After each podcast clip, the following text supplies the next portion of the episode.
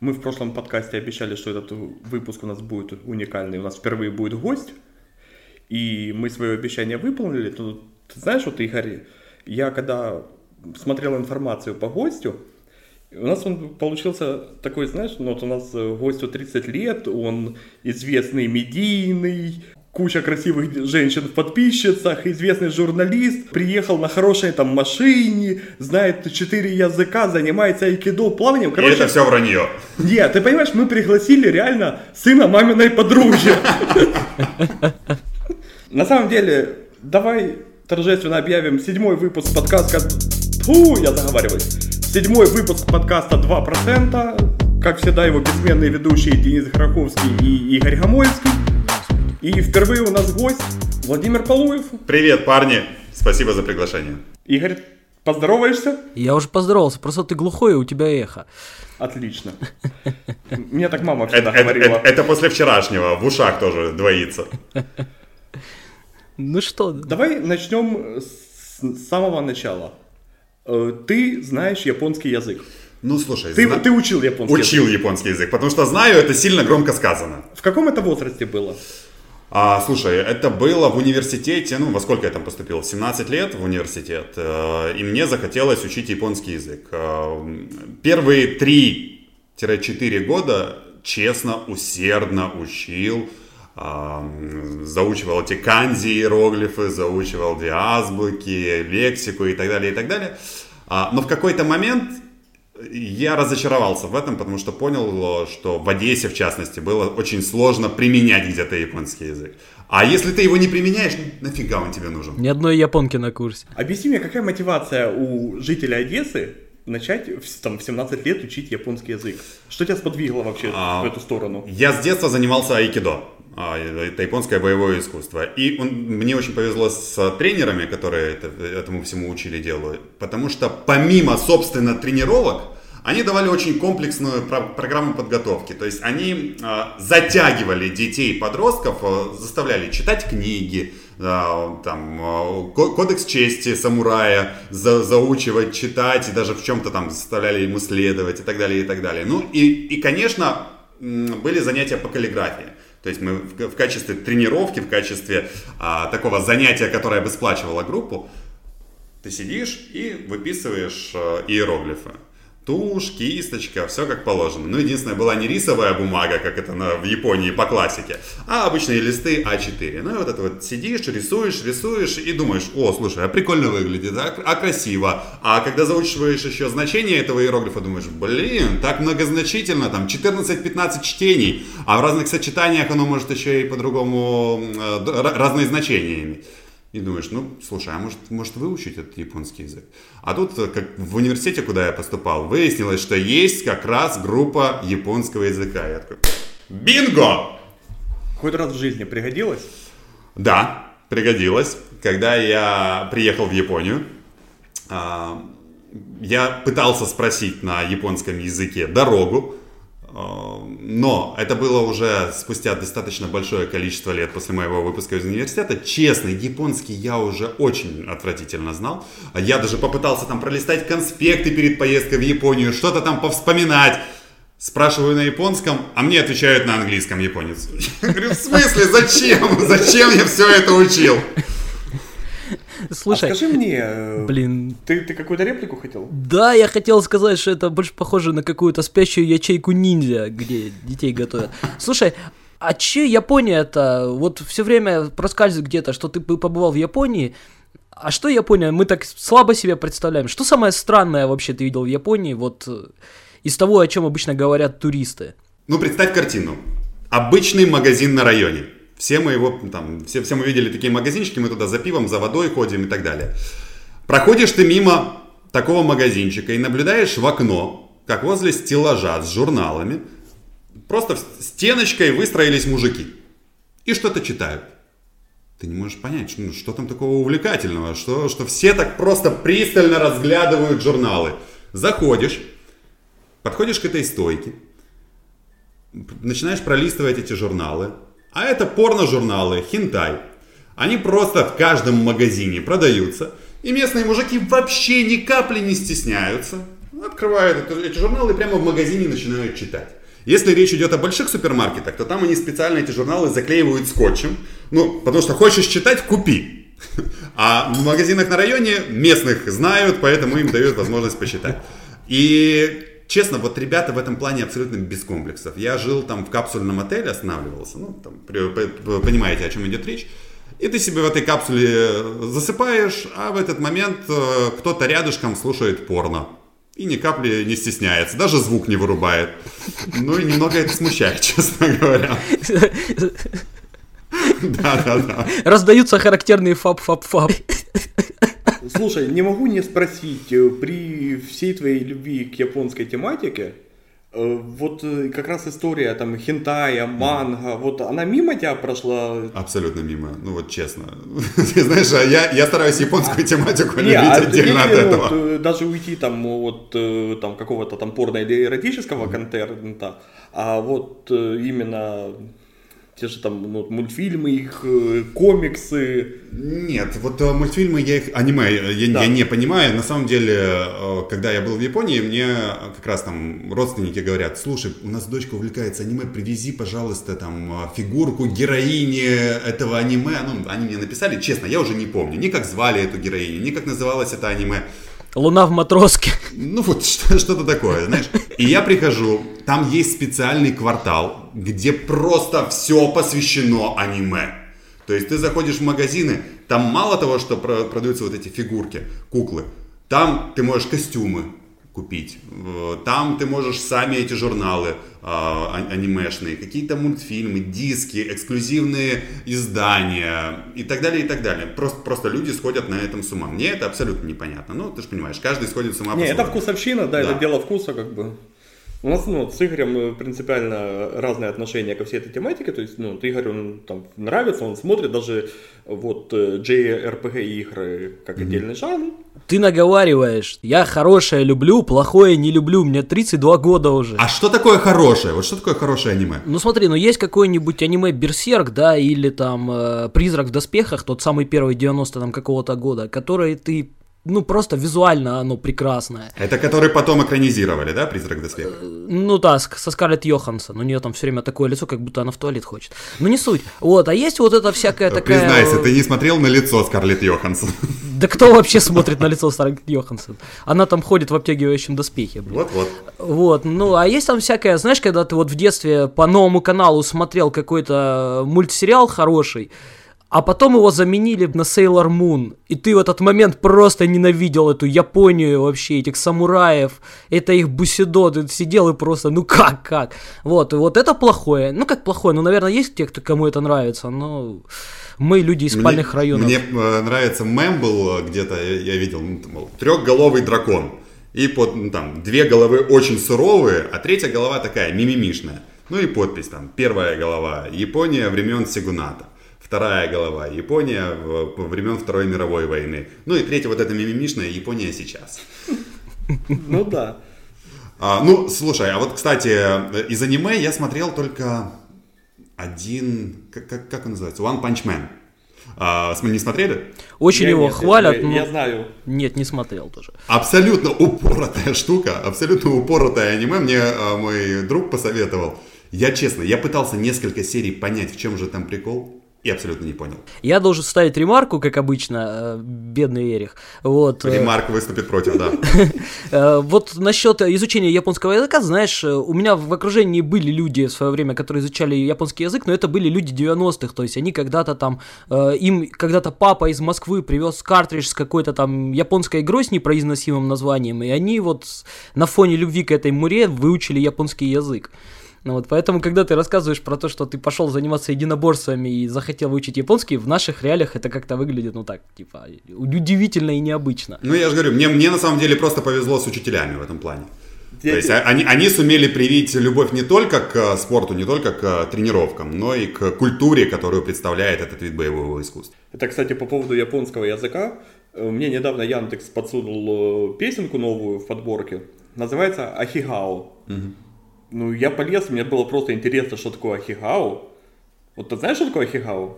Нет, не и знаю. я не знаю. А оказывается, Ахигао это по-японски Э, знаешь, в аниме они... Я когда-то читал, там, это была какая-то часть цензуры, хотя это странно звучит. Э, они оргазм персонажей изображали определенными лицами, когда у персонажа скошены глаза и высунул язык. То есть вот это вот Вот состояние. это выражение лица называется хигао. Собственно, на этом познания в японском языке мы и заканчиваются. Ну, самое главное, ты знаешь, можно ничего больше не учить. Можешь поезжать в Японию уже там. Кстати, Автоматы с женскими очень трусиками. хорошая песня, может кто-то захочет погуглить, найти Ахигао, даже клип на него вышел. Ну, клип отвратительный, а песня хорошая. Но это на самом деле, слушай, вот когда песня хорошая на иностранном языке, она тебе нравится, она никогда языке. не гугли перевод. Она на русском Главное языке. правило. А, она на русском. Да. У меня, кстати, вообще вот по музыке, у меня это я уже в предыдущем, по-моему, подкасте говорил, у меня этот год очень странный. Я начал слушать музыку, которую я раньше вообще никогда не слушал. И вот, причем ну, вот мне там Яндекс в подборках подсовывают, и я понимаю, что мне начало нравиться. Или я старею, или Ну, например, знает. что? Ну вот э, мы обсуждали группа «Заточка». Я, я группу Огонь, «Заточка». кстати. Я Ты понимаешь, я группу «Заточка», я ее листал, я по названию ее У не них, кстати, новая слушать. песня Я вышла, первые полгода... думаю, что за шансон, да? Вообще непонятно. Э, Кстати, у них новая песня. Я Вышла тебе хорошая, только что это сказал. слушал первый раз. Тогда говори громче, я тебя не слышу. Блин, ну куда еще громче, и так ору. Все, все, все, все, все, я, я себе громче сделал, я тебя буду слышать. Э, Там, э, ну, вот мы обсуждали в предыдущем подкасте эту Надю Дорофееву «Время и стекло». Вот я даже на концерт ходил. Вот Ничего недавно. себе, вот сейчас неожиданно было. Я тебя слабо ассоциирую с аудиторией Нади Дорофеевой. Даже я себя слабо ассоциирую. Я думаю, даже Надя Дорофеева меня не ассоциирует. Хотя, кстати, ну, там же смешно было, я- это те для контекста, меня же обвинили в том, что я на зарплате там чуть ли не у Дорофеевой, потому что я ее Она- пиарил. И много платят. Э, За то, что мне книжку подарили с автографом, и Дорофеева пост лайкнула. И это Ничего как бы себе. признаки того, что я продался. Кстати, я рассказал это в подкасте, мне предъявили, что вот я ее пропагандирую в подкасте. После этого э, Стерненко, когда ее начал травить, я ж вписался публично, и куча СМИ меня опять процитировали Да, в да, контексте защиты. Меня опять обвинили, то есть... Так, слушай, если ты работаешь на Надю Дорофееву, организуй автограф мне хотя бы.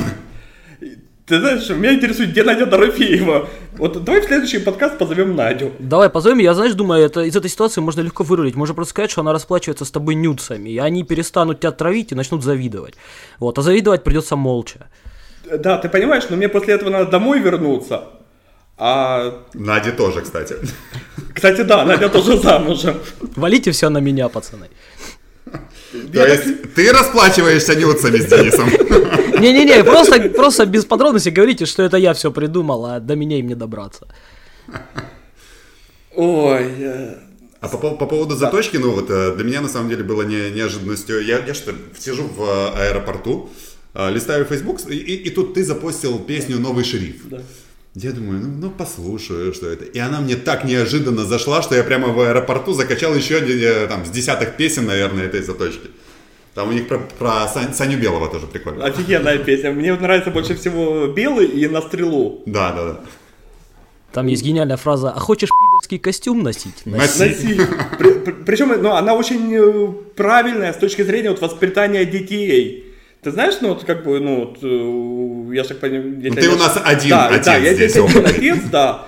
И, ну, вот, э, она очень глубокая, несмотря на поверхностное звучание, то есть именно в контексте воспитания детей, именно в контексте того, как изменились, ну, наше детство и... Ну вот слушай, кстати, по поводу воспитания детей то- и, и восприятия этого всего. На самом деле, я эту песню вспоминал, когда смотрел последний выпуск редакции. А, знаешь, YouTube канал Конечно. такой Пивоваров, который ведет. Да. И они сделали выпуск про ТикТок. И Пивоваров выходит в кадр и говорит, ну, ребят, я в этом, честно, вообще нифига не разбираюсь. Но у меня есть сын, который, ну, там, де- 11 лет, по-моему, парню, а, говорит, который в этом ТикТоке проводит огромное количество времени. Поэтому он будет моим соведущим в этом плане.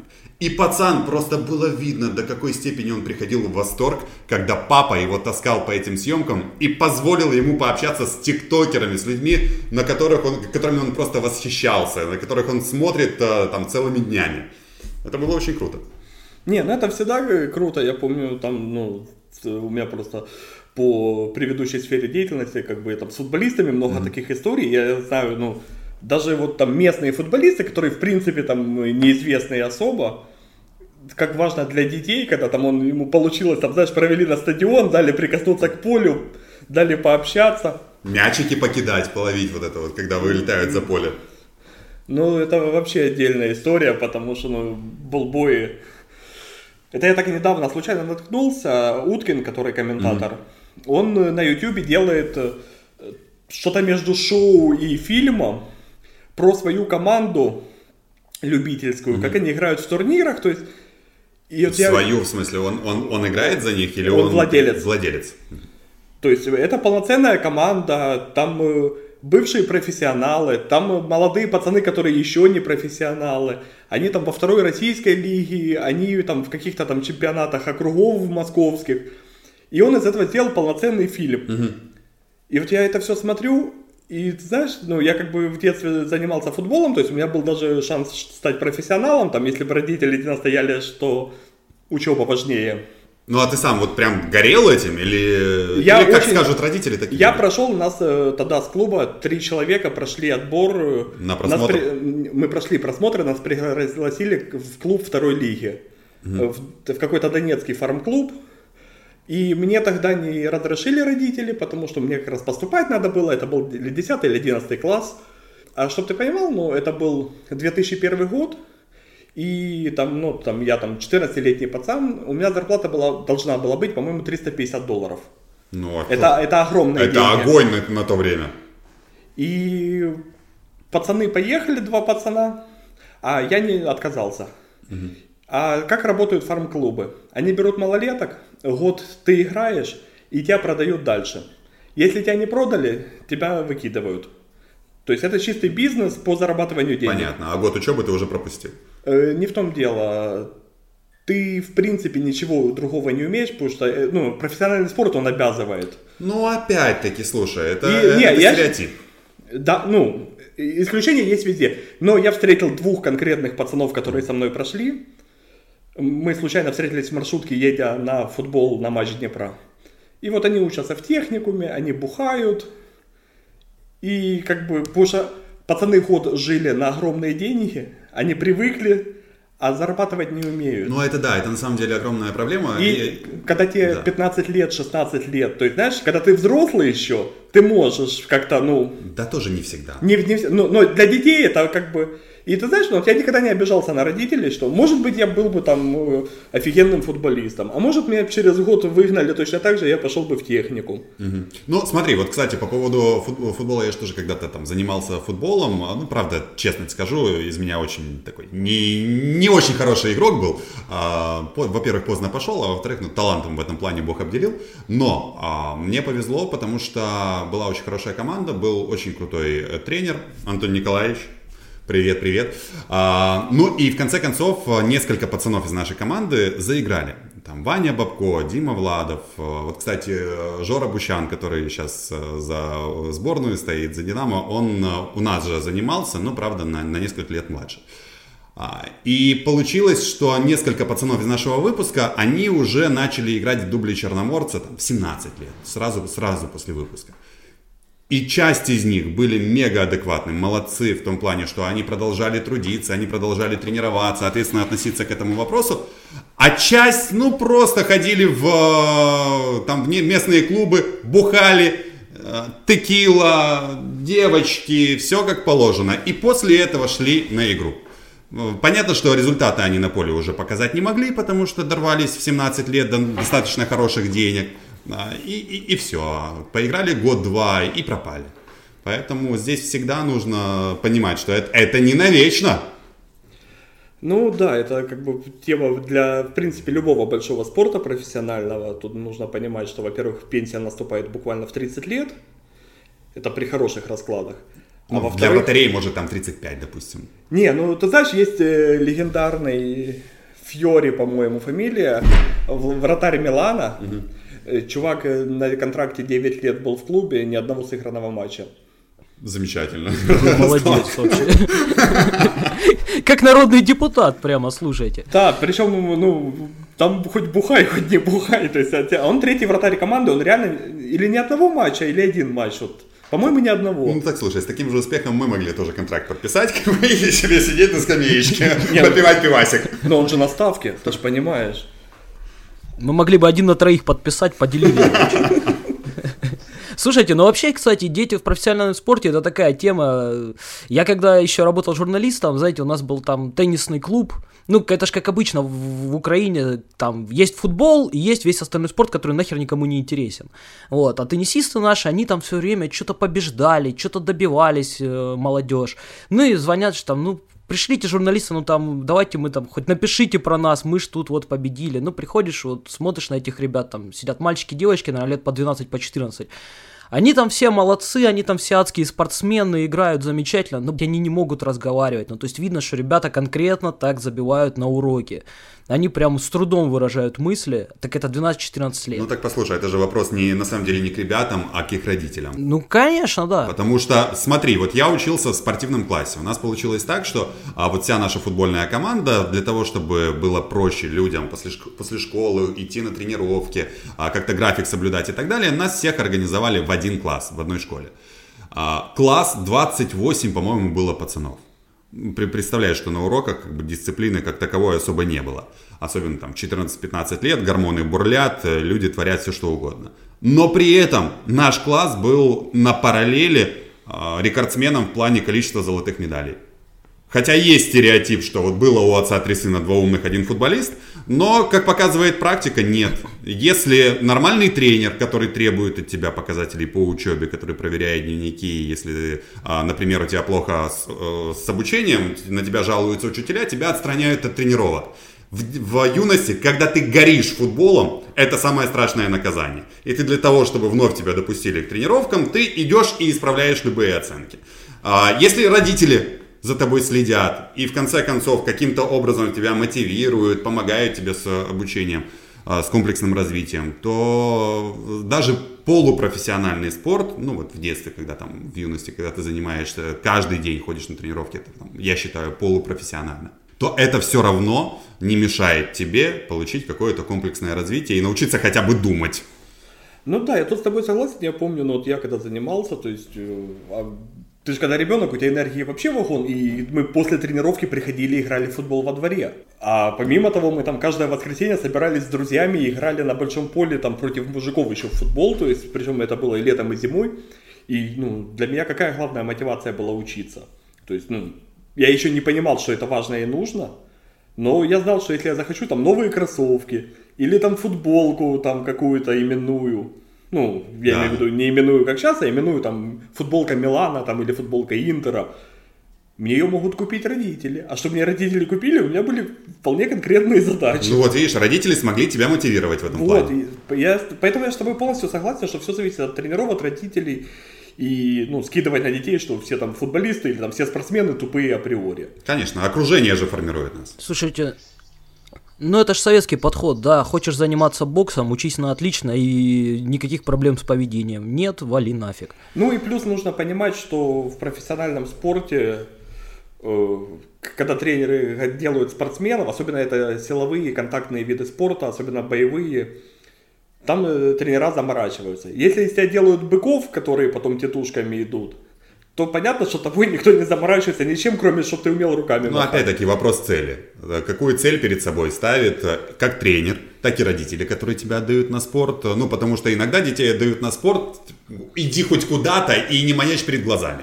Вот такой ситуации, конечно, от спорта ничего хорошего можно не ожидать. А если тренер э, бухает, например, цел, целыми днями, и дети для него это просто средство заработать на бутылку, это тоже ничего хорошего не сулит. А есть э, люди, призвание которых учить призвание воспитывать детей, которые видят в этом смысл своей жизни. Ну и, и если тебе достался такой тренер, такой учитель, тебе повезло, ты выхватил счастливый лотерейный билет. Ну или опять же, вот у меня есть отличный пример, у меня товарищ мой, он сына одновременно отдавал, по-моему, на шахматы, на бокс и еще куда-то. Комплексное гармоничное развитие. Очень круто. Видимо, сначала на шахматы, а потом логически на бокс. Нет, нет, нет, нет, нет. Вот в том-то и дело, что одновременно. Причем там, знаешь, ребенку было 4-5 лет, как бы. И вот он малому из серии «Хочешь хоккей? Иди на хоккей». Надоело через полгода, забыли хоккей, пошли на футбол. Ну, тут единственное, что как бы надо быть финансово способным, потому что любой Потянуться. спорт это дорого. Ну, а, кстати, ты сказал про шахматы и бокс. Где-то э, был такой странный вид спорта, а, когда э, ребята один раунд стоят в ринге, потом там э, играют в шахматы, потом опять раунд в ринге и так далее. Это, кстати, очень тяжело вообще-то. Ну, конечно, переключиться-то так. Не, ну это знаешь, вот мне, кстати, возвращаясь к вопросу о Японии, вот, мне кажется, это откуда-то оттуда пошло. Это они любят вот такие миксы неожиданные. Ну, слушай, там же была история, что самураи, которые должны были быть профессиональными воинами, они при этом должны были писать стихи. Или там играть Мы все играли в Цусиму, мы знаем. Ой, я прям сижу и думаю, куда бы сына отдать? А какие варианты? На самом деле, ну ты знаешь, э, тут сейчас вот лично для меня важно не пытаться реализовать свои хотелки и комплексы с помощью ребенка. Потому что, ну, мне, конечно, хочется, чтобы он там пошел в футболист, занимался футболом. Но если ему будет неинтересно, ну, я не буду заставлять А его. сколько лет ему? Пять. Он изъявляет желание куда-то идти, на какой-то вид спорта, я не знаю, музыкой заниматься, танцами, он чем? хочет куда угодно, потому что, ну, вот буквально мы сегодня утром с ним гуляли, он говорит, папа, вот я вырасту, я пойду в школу, я буду ходить на английский, на футбол и в музыкальную школу. Но я понимаю, что это хотелки, знаешь, потому что где-то что-то слышал, у там в садике кто-то из друзей куда-то ходит. То есть это не потому, что я хочу выучить английский, ты русский хотя бы выучи до конца. Или там потому, что он музыкальная школа, у него таланты какие-то, он на пианино так-то дрынь, дрынь, ну я, в принципе, точно так же сейчас играю в свои 33. А, а потому что ну, он услышал, ему хочется, кто-то из друзей ходит. Поэтому ну, надо пробовать, надо проверять. Там, опять же, тоже плавание, оно и полезно. Как бы, Не, плавание это скучно. вообще комплексная история, очень полезно для здоровья. И я вот поздно начал заниматься плаванием, но я понял, что когда у меня там когда-то появятся дети, я обязательно их отдам в бассейн.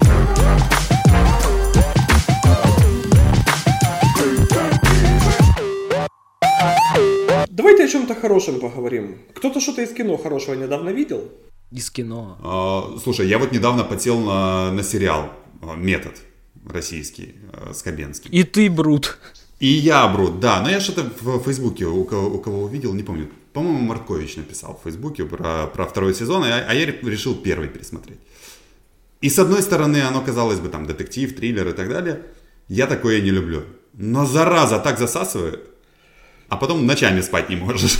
Ты знаешь, я, у меня супруга смотрела «Метод», и я посмотрел одну серию про э, какую-то там сельскую школу, в которой был чувак, который Да. там типа пионерии, там эти походы ходили, да. А, все, все, все, я понял. Э, Я не буду рассказывать сейчас сюжет, э, но коротко. То есть я смотрю картинку, я понимаю, почему она крутая. То есть она содержит все все. Она, если сцены убийств, те их показывают крупным планом, э, долго. Если это секс, тебе показывают голую девушку и сиськи в кадре 30 секунд держатся. То есть, если это кровь, это кровь. То есть, я понимаю, это чисто ну, голливудские клише. Как в «Играх престолов», собственно, почему Да, они стали да, популярными. но он настолько именно морально отвратительный и тяжелый, то есть они на этом хайпуют. Ну, вот я одну серию посмотрел, у меня желание смотреть пропало. Но это в том-то и дело, понимаешь? Оно отвратительно, но а, до такой степени отвратительно, что ты, ты не можешь оторваться. Не, ну тебе вообще ты с депутатами каждый день общаешься. Да, я, я психологически отдыхаю, когда смотрю такое. Шутка выпуска. Ой, блин. Ну, а, а- а, кстати, э, по поводу сериалов, есть еще, вот скоро новый сезон выходит, «Экспансия». Ты не смотрел или «Пространство»? Я смотрел разных. первый нет. сезон. Он, кстати, очень И хороший. как тебе, кстати? Ты знаешь, первый сезон был отличный. Единственное, что я после финала первого сезона не понял, что там продолжать. Он, он так закончился как-то, я так сел, думаю, подожди, а что дальше-то может быть? И как-то вот А- забыл. а, ты, о а ты книгу, литературную основу Нет, читал? вот не читал. Я не очень люблю научную фантастику, она вся, ну, знаешь, как есть профильная литература, которую ты читаешь по работе, есть то, что ты читаешь для души. Вот мне для души фантастика не нравится, она мне неуютная. Поэтому как-то мимо прошло. Ну, а я наоборот, я фантастику как раз очень люблю, и вот этот цикл книг «Пространство» или «Экспансия», а, он на самом деле очень прекрасно написан, потому что, во-первых, там есть политика, то что, то, что мы любим, ну, условно, там, 23 или 24 век, есть а, Земля, а, которая, ну, условно, как там, Штаты, а, есть э, Марс, милитаризированный, такое, такая история, якобы, как Советский Союз, можно аналогию а, проводить, и есть какой-то пояс астероидов, где э, люди сейчас живут в колониальном режиме, но борются при этом за свою независимость. И на фоне всего этого разворачиваются а, и политические страсти, и детективные, и фантастическая линия. Ну, то есть очень, очень хороший комплексный эм, такой, я не знаю, sci-fi роман, sci-fi детектив, можно это назвать. А, и правда хорошо перенесли это все на экраны, вплоть до того, что, ну как у нас обычно, если космический корабль, то люди по нему спокойно ходят, а, потому что откуда-то там берется сила тяжести. А тут нет, тут магнитные ботинки, и ты, и, и ты прям видишь, как они вот это переходят, перестукиваются. Ну, то есть до мелочей продумано. Не, ну это хорошо, когда сериалы такие. Я сейчас из сериалов, я ничего, вот я досмотрел сезон Теда Ласса. Ничего не слышал такого. Ну, ты слушал бы наш подкаст, знал бы. На самом деле офигенный сериал, очень легкий и позитивный. Может, ну, я сейчас не буду Запишу тебе рассказывать. Себе? Да, я тебе потом, если что, в ней уже подкаста расскажу. Э, я посмотрел фильм старый 2009 года «Предложение». Райан Рейнольдс и Сандра Баллок, или, как оказалось, ее последние пару лет принято называть Сандра Буллок, причем даже на Википедии уже Буллок. Офигенный, легкий, э, комедийный, такая романтическая комедия. Ты знаешь, я кайфую, мне надоело, то есть у меня столько, ну, в быту сейчас напрягов, что я, я даже не смотрю, вот эпидемия вышла, вот мы обсуждали с Игорем в прошлом, по-моему, подкасте, то есть я не готов сейчас смотреть ничего, что... Где надо думать и Нет, что где, напрягает. Где грузят. А оказалось, что вот сейчас хорошего легкого вообще ничего не снимают. Ну слушай, я вот на самом деле очень давно уже пытаюсь найти сериал вроде теории большого взрыва. Тед Ласса. Э, Это я, оно, да? Э, я сейчас, э, мы, мы этот кусок вырежем, потому что я рассказывал в двух словах. Чувак, американец, тренер по американскому футболу детской команды. Угу. Она показывает офигенные результаты. Его приглашают в Англию тренировать клуб премьер-лиги. Он про футбол вообще ничего не знает. Угу. Он приезжает с корешем, тоже тренером. Оказывается, владелица клуба экс-жена местного олигарха. Олигарх очень любит клуб, и она решила клуб уничтожить, именно понизив на максимум. Да, и она берет чувака, который вообще не понимает в футболе. Сериал ситком по 30 минут серия. А, подожди, это там, где тренер, э, он был тренером по американскому да, футболу, да, а приехал да. в обычный, да? Э, вот легкий, очень смешной, э, местами не политкорректный, но он не политкорректный, знаешь, над белыми англичанами шутить можно. Угу. И вот я там Игорю рассказывал, знаешь, на серии там он там, подружился с одним из функционеров, такой говорит, слушай, ну вот вы чай пьете, это же типа вы иностранцев, да, разводите вы что-то говно, когда сами вы же не пьете. Это чай с молоком, да, вот этот, который... Да, поэтому я тебе говорю, вот легкий, смешной сериал, вот Тед Ласса. Слушай, Посмотрю, посмотрю, спасибо. Я его буквально ну, за три дня отсмотрел, вот 10 серий, его вышло первый сезон. Слушай, Володя, а да. вот ты говоришь теорию, как теория большого взрыва, в смысле ситком весь такой ненапряжный или в смысле про гиков? Слушай, но а, это, это комплексно, я не могу тебе сказать, э, что чисто про гиков. Про гиков я пытался посмотреть «Силиконовую долину», а, она мне вообще не зашла. Хотя я честно заставил себя посмотреть там пару сезонов. Ну, не то. А, Был такой компьютерщики вот, тоже вот он. Ну, возможно, такой. возможно. А, про гиков чисто, наверное, было бы неинтересно. Вот в теории как-то все прекрасно, потому что а, люди не приспособленные к реальной жизни, на самом деле. Они витают где-то в облаках, думают только о своем. И при этом все это накладывается на наши с вами обычные реалии, на то, чем увлекаются пацаны, на то, чем увлекаются там дев, девочки, разницу между девочками э, и, и, и мальчиками, условно, да. Но очень живой на самом деле. Я не знаю, мне теория большого взрыва до такой степени нравится. Я уже давно посмотрел все 12 сезонов, и тем не менее время от времени пересматриваю, когда как раз хочу разгрузиться. Ну, их таких два было. Как я встретил вашу маму за вычетом последнего сезона и теория. Вот я их два тоже. У меня всегда хранятся где-то на винте, я их пересматриваю. Причем их нужно, нужно смотреть только в Кураж Бомбей переводе. Ну да. Это был такой когда-то э, сериал э, Малкольм, Малкольм in the Middle, если помните, его крутили у нас. Такой ситком про семью, там еще Брайан Крэнстон снимался, еще до своей звездности. Я долго искал сериал, который был бы вот где-то возле, и оказалось, что есть сериал, который называется просто Middle. И он вот тоже ну, очень похож, но тот был условно там 90-е, а этот уже середина нулевых там. Ну Вот. И вот он прям один в один. Но, честно говоря, вот как теория, я таких сериалов больше не видел ни разу.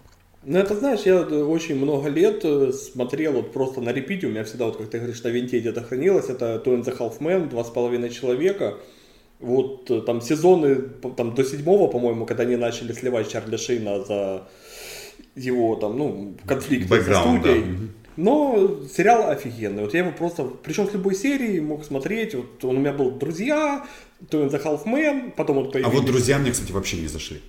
Я их а, вот тогда в детстве не посмотрел. А, недавно мне посоветовали, говорят, ну слушай, вот я как раз рассказывал, что дайте мне кто-то что-то подобное теории Большого Взрыва. Мне говорят, так друзей посмотри. Думаю, ну ладно, посмотрю. Первые две серии посмотрел, вообще не то. Ну, может, ты действительно на лет 20 опоздал просто. Кстати, Наверное. из э, легких сериалов еще этот э, «Меня зовут Эрл».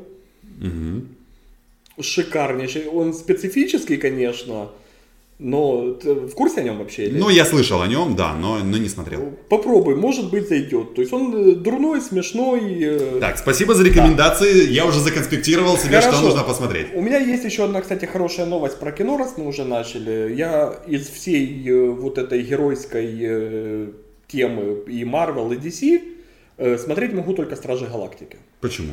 А Но- Мстители нет? Нет, вот мне вообще не нравится, причем я их пытался посмотреть, ну, т- т- т- клюква такая, ну, геройская, ну, не мое. И Стражи Галактики и первые шикарные, и вторые шикарные. И вот э, буквально на днях режиссер франшизы э, Джеймс Ганн ответил на несколько вопросов поклонников у себя, по-моему, в, в Твиттере. И в частности о продолжении франшизы. Э, Будет третья часть. Когда? Сейчас, сейчас сценарий третьей части полностью уже доработан и согласован с Диснеем. Даты не называют, потому что из-за карантина не очень понятно. И там еще была история. э, Джеймса Ганна Дисней уволил за его какие-то старые твиты. по теме Неполиткорректные политкорректности, были, да. Э, Он там, они их посчитали оскорбительными. И Disney Pictures его уволил. э, Но недавно вот э, он извинился, удалил те старые публикации. И его снова взяли, там после ряда встреч взяли в команду, он снова режиссер, и именно он будет делать третью часть Стражей Галактики, поэтому как бы я очень надеюсь, что она будет уровнем, как первые две. Но первые две на самом деле были прекрасные, но э, я тебе объясню, почему я, например, почему мне нравятся даже Мстители и, и- и все прочие фильмы Марвел. Э, во-первых, потому что они феноменально популярны. Их, э, и их нужно смотреть, чтобы понять, в чем их, э, в чем, в чем феномен их популярности, в чем загадка. А, Потому что на самом деле есть так, э, я- я часто привожу пример, что часто для того, чтобы передать какие-то месседжи обществу, необходимо это упаковывать в яркую обертку. А, Есть такой популяризатор физики Нил Деграсс Тайсон. Слышал о нем? Да. Я, я на него натолкнулся случайно после подкаста Джо Рогана. Ну и потом решил переслушать его лекции, его выступления, а, пересчитать там отдельные э, публикации с ним связанные. И он в одной из лекций э, выступал перед э, юношами, ну там лет 17 ребятам. Ну то есть вот такая аудитория возрастная. И он их решил увлечь рассказом о физике. Э, Заходит он со следующего, говорит, ребята, все смотрели «Мстители»? Такие, ну, конечно, смотрели, но что за вопросы? Он говорит, все помнят момент с молотом Тора, который никто не мог поднять, кроме самого Тора. Ну, конечно, помним. Он говорит, а давайте поймем и вычислим с вами, сколько же весит этот молот, что его никто не может поднять. Ну, давайте. Говорит, было сказано, что молот был создан из ядра остывшей звезды. Да, был, был такой момент.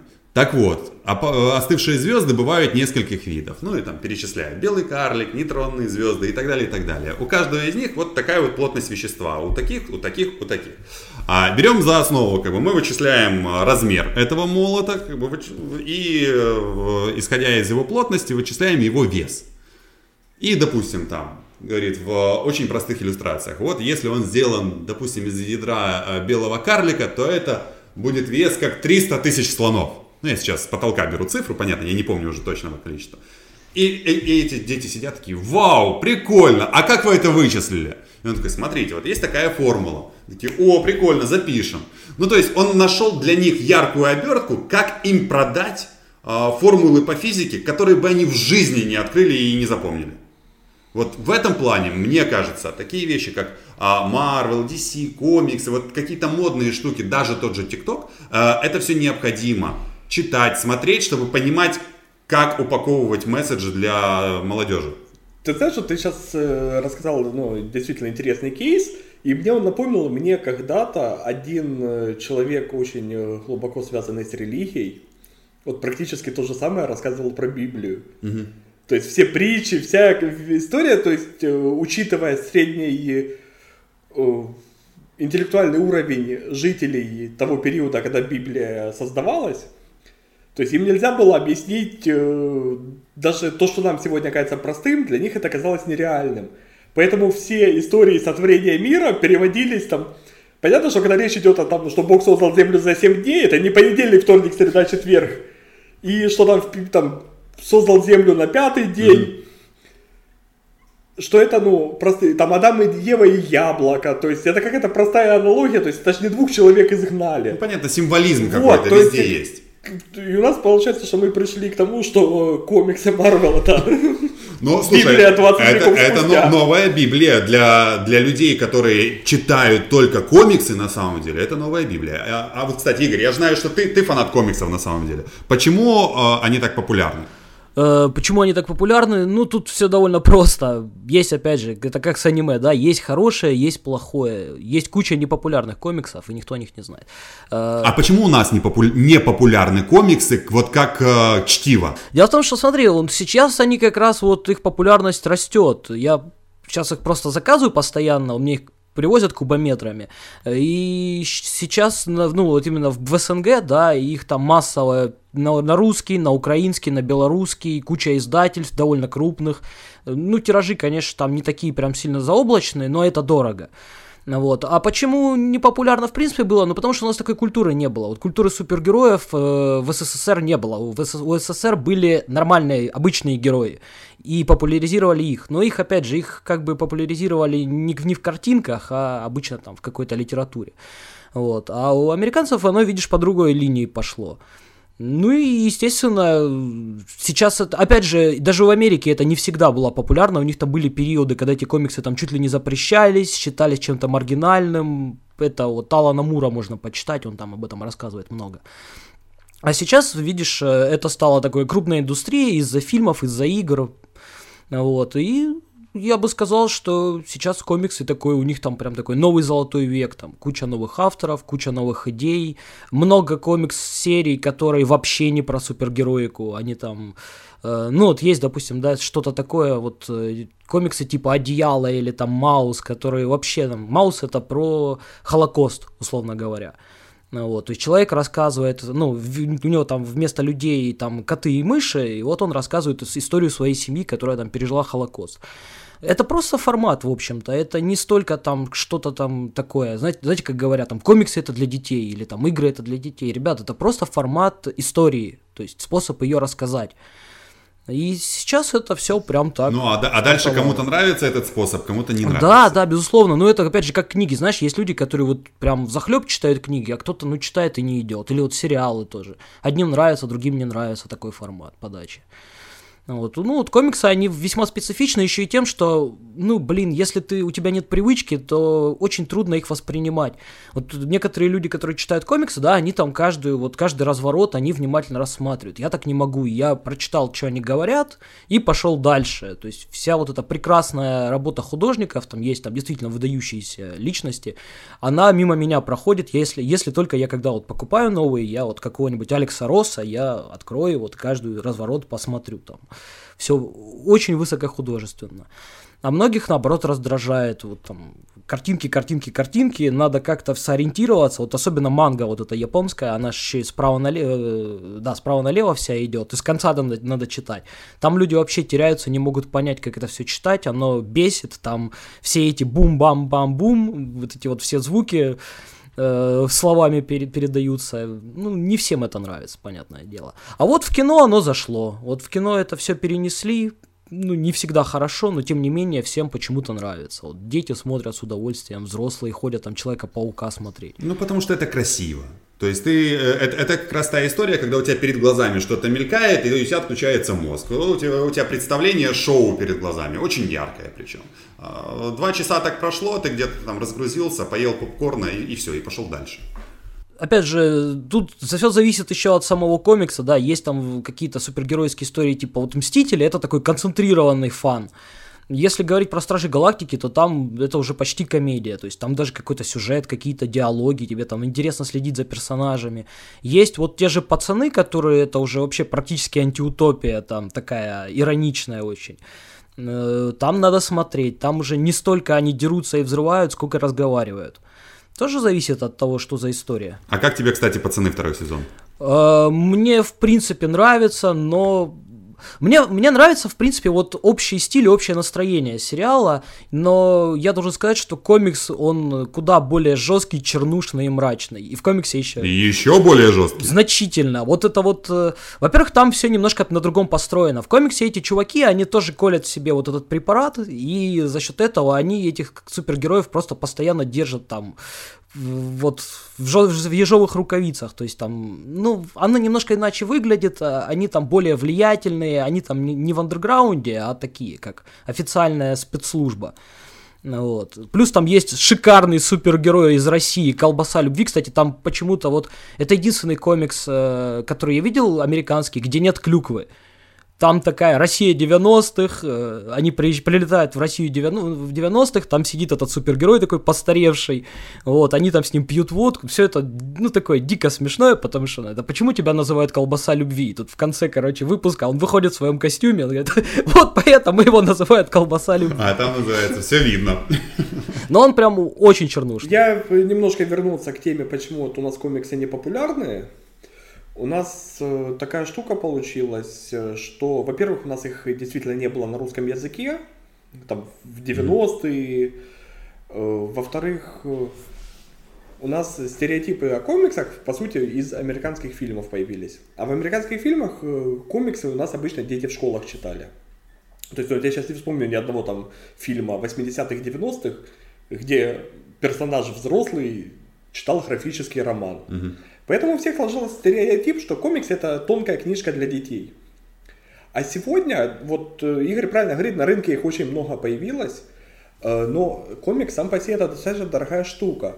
И особенно если мы говорим не о буклетиках, а вот о полноценных книгах. э, Во-первых, ну это там 400 страниц, например. Во-вторых, это хорошая мелованная бумага с хорошим принтом. И вот одна книжка стоит там 400-500 гривен. А Это еще да, мало. и- ну это, ну это на примере, вот я последнее, что я себе покупал, это серия «Последний человек на земле», ой, «Последний мужчина на земле». Классный комикс из пяти книг состоит. И вот там цена книг э, от 300 до 500 гривен книга. Э, Сегодня не каждый своему ребенку готов купить комикс на полторы тысячи Ну, гривен. конечно. Но это и не детский комикс. Последний мужчина, он же... Не, я в целом, ну ты, ж я, я как-то, ты понимаешь, что детские комиксы стоят где-то столько же. Ну, Ну, не, если это не на 20 страничек брошюрка, которая там 70 гривен стоит. Ну и в электронном виде у нас тоже Да. покупать это все не готово. И третья проблема, э, у нас э, культура чтения отходит. Сегодня читают в целом мало. Ну, и, Ну, смотри, те, кто читает, они легкомысленно относятся к комиксам. Мол, что это? Вот эта непонятная история, а, в, ко- в которой едва там наберется 300 слов. вот. Знаешь? ну это классическое, не читал, но осуждаю. Да-да-да, дайте мне Достоевского, Толстого и так далее. Знаешь? Кстати, самое смешное, вот э, у Игоря в комментарии часто, он когда постит, там, купил себе новый комикс или там какой-то обзор комикса, который прочел, приходят люди, которые ему начинают рассказывать, что... Не ожидал от вас Не, такого. не, не, не, они от него давно ожидали, на нем крест уже поставили. Знаешь, типа, комиксы это для дебилов, комиксы это для детей. И вот я открываю профиль человека, я как бы там читаю, что он писал за последние три месяца. И я практически готов спорить, что он там в этом году ни одной книги не прочел. Но он осуждает, что кто-то читает. Потому что Чукча не читатель, Чукча писатель. А, на самом деле, ну, э, единственный нег- негатив от комиксов э, я вижу вот в плане экранизаций, э, в плане засилия их в Голливуде и на наших экранах. перестали снимать оригинальный sci-fi какой-то. Ну, то есть вот твердую научную фантастику. Практически не снимают, потому что комиксы лучше продаются. Экранизация комиксов гораздо больше денег соберет. А, И не надо продумывать никакую научную основу, нет оригинальных сценариев. А чуть ли не последний такой фильм научно-фантастический, который мне реально понравился, но это опять-таки у него была э, литературная основа «Прибытие». Не смотрел? Нет. А, фильм о том, что прилетают к нам инопланетяне. И просто там, допустим, два или три десятка кораблей космических зависают в нескольких метрах над Землей в разных точках земного шара. И все. И ноль на массу. Ну, как бы больше никаких последствий. Ну, естественно, наши ученые пытаются каким-то образом наладить с ними связь, наладить с ними контакт.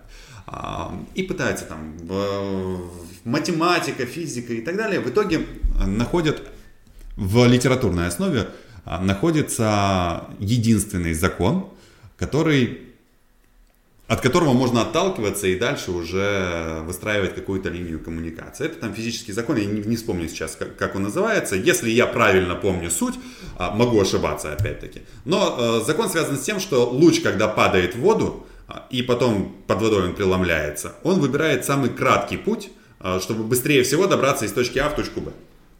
То есть э, автор этого, этой литературной основы, этой повести, говорит, что такое впечатление, что луч изначально знает пункт, путь, пункт своего назначения. И исходя из этого, что как бы, уже в точке А, он знает, чем все закончится, а, где, где будет точка Б. То есть инопланетяне якобы не, не выстраивают последовательно предложения, как мы, свою речь и свою историю не выстраивают вот последовательно. Если эта история есть, она как бы практически как печать ставится. А, то есть ты изначально знаешь, чем через 10 минут все закончится. И наша там филолог, которая начинает учить их, их язык, она внезапно понимает в какой-то момент, когда уже выучила их язык, когда научилась мыслить как они, она понимает, что она знает свое будущее. Она знает, чем завершатся там, ее отношения с э, мужчиной. А она знает, э, что ее дочь умрет через энное количество лет. Но для, для нее вот вся ее жизнь уже от пункта э, изначальной точки до конечной точки, она просто как, как одна картина. А, это- здесь был, была оригинальная мысль. Ну, для меня это Не, было ну да, интересно. это интересный ход. Это, кстати, знаешь, у меня этот фильм, когда я читал аннотацию, я сразу вспомнил э, этот э, рассказ э, Василия Макаровича Шекшина «Срезал», когда эти академики в деревню приехали, и к ним, к ним там пришел, говорит, а как мы будем с инопланетянами выстраивать речь? Надо, говорит, нарисовать картинку, что вот, мол, Земля, и мы отсюда. А что касается с- с- с научной фантастики, да, мне кажется, тут проблема даже в другом. Просто в целом сильно упал уровень сценариев вообще везде. Э, научной фантастики как таковой я так особо и не вспомню за последний. Вот был этот с Томом Крузом, да, или с Брэдом Питом, я уже забыл, я их путаю все время. Вот недавно там Какой именно? э, фильм, как он там летел к своему отцу. Блин. Не, ну подожди, Э, Интерстеллар? Это с- не, Это- не, с Брэдом это. Астра, по-моему, он назывался. Да, да, да, было такое. А, не, ну смотри, в этом году вышел Теннет, который довод Нолана. Тебе зашел? Э, Скажем так, я на него ходил в кино. Э, В кино он смотрится гораздо лучше, чем дома. То есть это все-таки Ну, это для кинотеатров, конечно. Да. И ты знаешь, он для меня не стал каким-то откровением. Потому что там, вот, я видел люди, говорят, я ходил на него три раза и только тогда понял. Да, не знаю, я с первого раза понял, потому что я, конечно, умный сильно, но... А эти люди тебе скажут, что ты на самом деле Ни ничего не не понял. Сходи еще два раза, и вот тогда ты осознаешь. Что ты мог Не, может понять, быть. там, быдлан вот это вот все, с татуировками тут Не, на сидит, с самом деле, знаешь, маракезе. ну, ну, он интересный, это фи- фильм, который ты будешь смотреть один раз, но в удовольствие. Ну, красиво. Просто Не, он, сделано. он и по идее интересный, и знаешь, ну там как бы сюжетные твисты есть. э, Это, конечно, не бойцовский клуб, когда ты его первый раз смотришь, и у тебя, когда ты понимаешь, что Тайлер Дёрден это не Тайлер Дёрден, а там рассказчик это как бы, когда ты понимаешь, что там рассказчика ни разу не назвали по имени за весь фильм, и вот эти вещи ты их открываешь, там, тебе надо 20 раз посмотреть, когда ты там вклейки начинаешь замечать в фильме, то есть, ну, там, это гениальная работа. А тут ты смотришь такой, о, круто. То есть тебе с первого раза все понятно, но ну, тебя приятно удивляет. Я на довод пошел только по одной простой причине, потому что в обзорах различных на довод, когда его ждали, там какие-то анонсы, а, ходила конспирологическая теория, что на самом деле это чуть ли не продолжение фильма «Начало» того же Нолана. А «Начало» мне очень понравилось. Я решил, что, ну, раз так, надо пойти посмотреть. Я на самом деле, я уже рассказывал, в- по-моему, даже в первом нашем подкасте. втором, по-моему. Во втором, во втором, да, мы, у нас был киновыпуск про то, почему я пошел в довод. Э, Я сейчас стараюсь по возможности ходить в кинотеатры, потому что они могут их. умереть, да. И Понятное дело, что сегодня можно там даже не то, чтобы там в пиратке скачать, можно купить онлайн посмотреть. Но я стараюсь сейчас чисто, то есть у меня есть любимая сеть кинотеатров, я стараюсь пацанам помогать, ну, я могу им только рублем сегодня Ну, помочь. правильно, потому что если ты это дело любишь, ты хочешь, чтобы когда закончится этот период карантина, чтобы у тебя была возможность сходить в А кинотеатр. еще, кстати, очень по доводу важный момент, э, Голливуд смотрел, стоит ли в этом году выпускать еще фильмы, основываясь на спорах довода мировых. Ну, кстати, да. И, судя по всему, решили, что не стоит. Э, Хотя там да. Чудо-женщина, по-моему, выйдет в декабре. Ну, они много чего перенесли, причем Бодиану перенесли, Марвел перенес, но сам Нолан э, говорит, что они собрали чуть меньше, чем планировали, но в принципе, то есть они считают, что в прокат э, не зря вышли. Ну, там же, е- если я правильно помню, там э, очень многое зависело от того, будет ли прокат в Китае или нет. Потому что э, китайцы очень любят как раз фантастику и любят Нолана. Там э, начало, по-моему, как-то зашло у них феерически.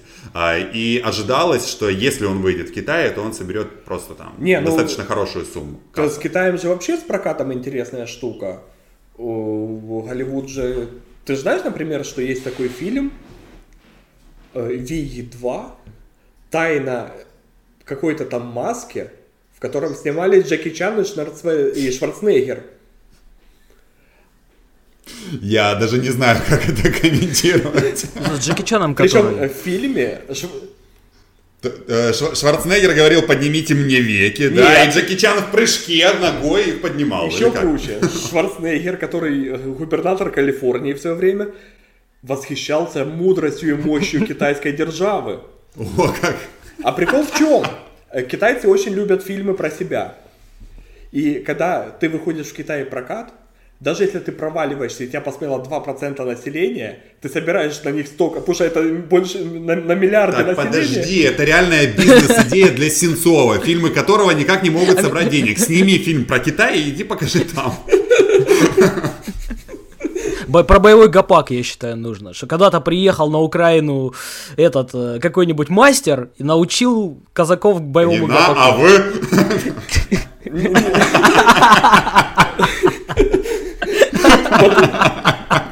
Поэтому и не получится, потому что ты- даже если они будут снимать про Китай, у него получится, что там проукраинцы основали Китай, и Мао Цзэдун на самом деле был правнуком казаков. Не-не-не, Мао Цзэдун был как раз из России, он плохой коммуняка, ты что, ты брось это. вот.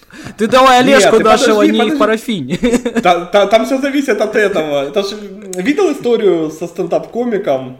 С каким? Э, Макс Назаров постил. Короче, какой-то львовский стендап. А, да-да-да-да-да-да. э, выступал э, с миниатюрой о том, как он выгнал нафиг зала э, мальчика, который попросил по-русски поговорить, потому что он не понимает. И там, ну, такой разжигающий номер в серии, что раз ты не понимаешь, то есть там на птячьей мове с Да, тобой да, никто понятно. разговаривать не будет. И если я не ошибаюсь, Макс Назаров э, нашел видео, он э, в рассмеши комика на русском выступал, потому что там 50 тысяч гривен гонорар. Недорого. Ну, epic недорого. fail. Но э, на самом деле, вот я не знаю, вот ты, ты вспомнил про этот VV2, честно, я даже не знаю по поводу того, насколько стоит смотреть такие фильмы. Мне кажется, они только для китайского рынка снимаются, но, Да, да, но, да. но, но китайская фантастика на самом деле э, есть очень крутая. Вот э, недавно вышла новость, что в Голливуде собирается экранизировать книгу «Задача трех тел». А, Феерическая, просто на самом деле фантастическая трилогия Лю Цисиня, это э, китайский писатель-фантаст, который, собственно, для всего мира открыл китайскую фантастику. Вот это его книга «Задача трех тел», и у него потом еще там две книги, не помню, как они называются. А, Они были переведены на английский язык, впоследствии на остальные языки, уже с английского варианта. А, И были очень популярны. И, в принципе, там, правда, очень интересный и подход к этому всему, и художественный стиль изложения. Ну, это, ты знаешь, у меня так э, ну, сложились обстоятельства. Моя одногруппница э, стала известной китайской актрисой. и первой европейской девушкой, получившей азиатский Оскар. Ничего себе. Вообще первым европейским актером, ну, без привязки к полу. У них есть свой Оскар? Да, у них есть азиатский Оскар, и вот... Так, э, Такой же Оскар, только... э, Да, извините. Ну, короче, тот Оскар, который, э, ко- который заказывали в Китае сделать для обычной церемонии награждения, просто они на Алиэкспрессе продают его. Нет, ну то есть у них там реально это огромный рынок, и они же там для себя снимают кучу кино, Буяню, извини. и то есть вот она стала там ну, мега популярной китайской актрисой, и я периодически просто вижу, она выкладывает фотографии со съемок, и у меня такое ощущение, что у них два из трех фильмов, они про войну снимают. Ну, кстати, возможно. И То они, есть- кстати, довольно неплохие там про войну, я должен сказать. Да, Не все я- там у них про летание на веревках, там есть довольно серьезные штуки. Вот, и я понимаю, что это просто ну, рынок, который мы не знаем, мы его не понимаем. И что там происходит, это ну, какая-то для меня огромная загадка. И там, когда вот этот корейский паразиты там Оскар получили, э, Не понял я, честно э, говоря, восторга я, я, всеобщих я по тоже не понял фильма. восторга, но ты знаешь, э, я допускаю, что у них рынок насто- становится настолько прибыльным, что рано или поздно Голливуд начнет перестраиваться под них. На самом деле не только Голливуд, но вот знаешь, есть э, же группы, которые, казалось бы, из нашего постсоветского пространства выходят. Вот где-то я читал, что, по-моему, группа Серебро, о, Да. о которой здесь у нас уже практически никто не слышит, Китае она просто собирает Да. огромные, огромную аудиторию для своих концертов, и они очень популярны, в том числе и на телешоу. Я тебе могу про группу «Серебро» рассказать. э, Это же проект Макса Фадеева. Они в каком-то году ехали на Евровидение от России. Э, У них такая песня, ну, ее все слышали, ее правильно говорят, это ми ми ми ми ми ми ми ми ми ми ми ми там что-то, ну, такая. Мне кажется, ты пел там. Может быть. Э, В чем прикол? Э, Там у российских организаторов Евровидения случился какой-то коллапс с артистами, и они искали срочно кем закрыть. И вот эта песня, она тупо делалась под корейский рынок, то есть они даже внутри... Кей-поп какой-то. Да, они внутри азиатского рынка еще сегментируют. То есть для китайцев одна музыка, для корейцев другая, для японцев третья. И он ну, просто там по каким-то личным контактам Фадеев отдал группу, чтобы они там на Евровидении спели. И опять же, они там не выстрелили, потому что то есть, это не на Европу вообще ра- рассчитан Ну. продукт. Вот, собственно, уже ориентируется на китайский рынок. Да, не Голливуд, но тем не менее. Пока не ушли далеко от э, азиатского кино, я вам хочу сказать, что если вот вам нефиг посмотреть, вы ищете что-то, ну, знаете, как бывает, вот ты любишь фильмы там про маньяков, например, например, и они, блин, все одинаковые в Голливуде. Вот если вы ищете что-то такое посмотреть, э, обратите внимание вообще в принципе на азиатское кино. Вот сейчас все тут восхищались этим паразитом, да, я начал смотреть азиатское кино, наверное, лет за 10 до этого. Как, как выяснилось, там очень много хорошего и про бандитов, и про все, что вы хотите. Я начал с фильма, как сейчас помню, он назывался «Я видел дьявола» про серийных убийц. Так вот, А ты с позитивчика начинаешь. да, да, да. Ну, у меня просто, я встречался с девушкой, которая очень любила это дело, мы вместе жили. Серийных убийц. Ну, такое, фильмы типа «Семь», там. И, после этого ты смеялся с меня, когда я рассказывал про девушку, которая фильмы ужасов любит. Да, да, да. Ну, я там по другой причине смеялся. Я-то знал, что тебя ждет. Вот. Так, э, Игорь, у меня, прости, у меня всего один вопрос. Куда делась эта девушка? Что ты с ней сделал? Да Ничего, она просто в розыске. Ничего я с ней не сделал, она просто эмигрировала. Вот, есть свидетели. Так вот, э, за фильм, вот обычно же как фильмы там строятся про серийных убийц, там есть определенная, да, канва, там совершенно убийца, его ищет, его там ищут детективы. Здесь все вообще не так. Здесь все начинается с того, что э, убийца, короче, он там убивает девушку главного героя, который местный КГБшник. Тот его находит в первые 10 минут, цепляет ему на ногу браслет этот слежения, и отпу- пиздит его и отпускает. И дальше просто весь фильм творится такой ад. То есть он постоянно его ловит, постоянно его пиздит и снова отпускает. Ну, чтобы он ощутил вот по полной себе, почувствовал себя жертвой. И в конце фильма ты просто сидишь и такой, я чего угодно мог ожидать, но только не этого. Вот он там так оно все, ну, просто у азиатов абсолютно другой взгляд на кинематограф, и он этим, ну, он, короче, очень свежий для нас. Для меня когда-то открытием стало, что японцы, например, очень любят Достоевского. И есть японская экранизация э, идиота Достоевского.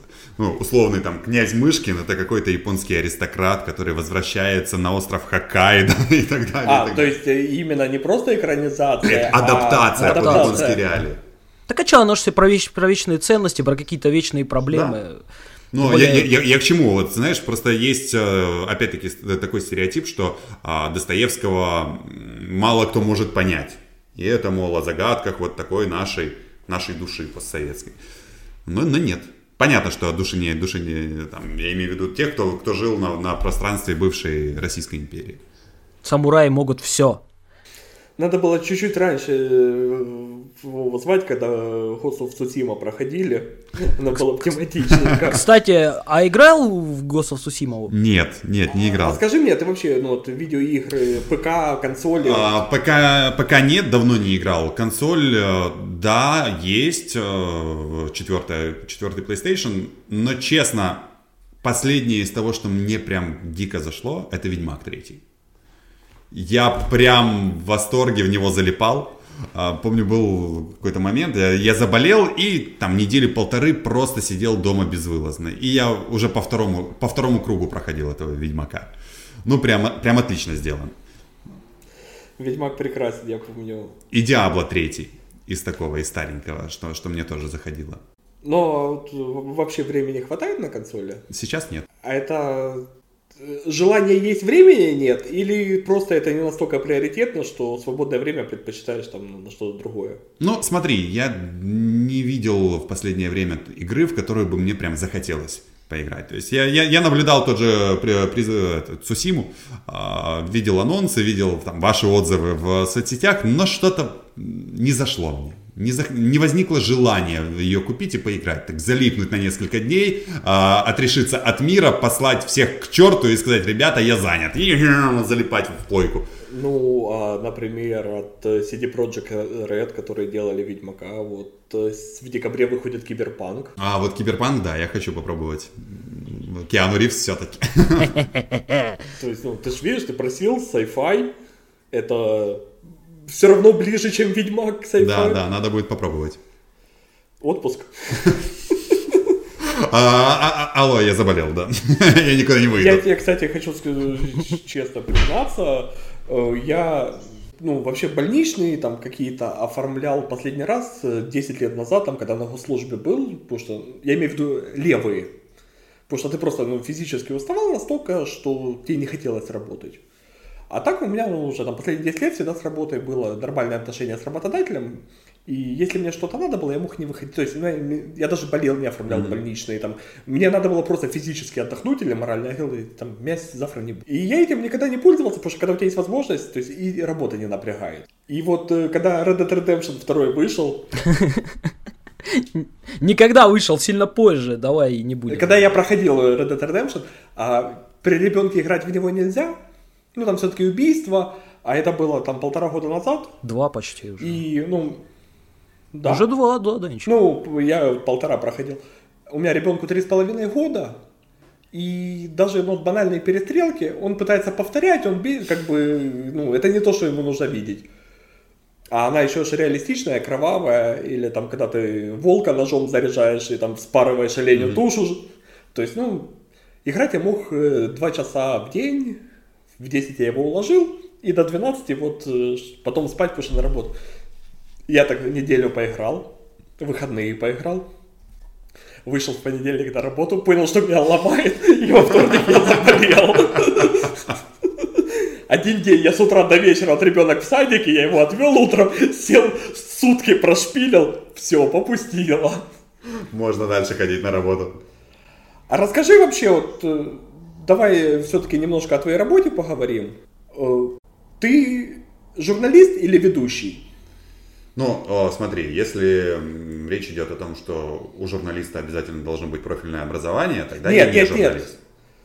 Э, не- Как ты себя сам Мы сейчас больше идентифицируешь? про э, рабочие обязанности.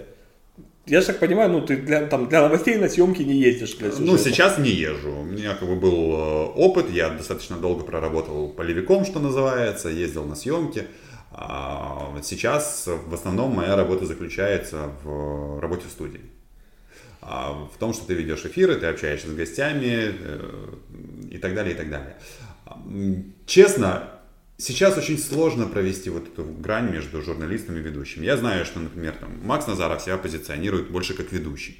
А, в любом случае, если ты находишься сейчас в студии, если ты, говоришь о каких-то общественно-политических моментах, а, ты должен соблюдать те самые пресловутые журналистские стандарты, о которых так много сказано, которые на самом деле сегодня уже во многом не актуальны, но тем не менее есть определ... у, у, у каждого из нас есть свое видение тех стандартов, которых необходимо придерживаться. Не, ну тут смотри, э, в принципе, то есть есть ведущий, который говорящая голова, но это не формат политшоу и не формат прямых эфиров, где ты не можешь по суфлеру читать, потому что ну, ты не знаешь, что ты будешь говорить там через полминуты.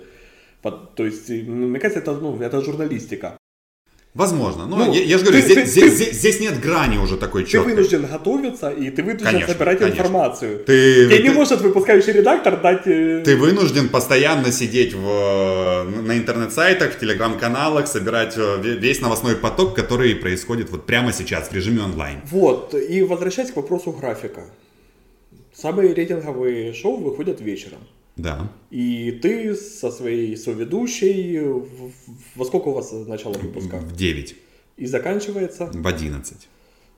Плюс, ну, я расскажу для наших слушателей, после того, как заканчивается эфир, еще часа пол все тусуются где-то там в гримерках. Конечно, нужно покуражить гостей, пообщаться после да. эфира, где-то возникают какие-то конфликты, которые тоже необходимо уладить. Э, ну, то есть, на самом деле, все это происходит. А на отдельных телеканалах потом в гримерке приносят вискари, все сидят еще.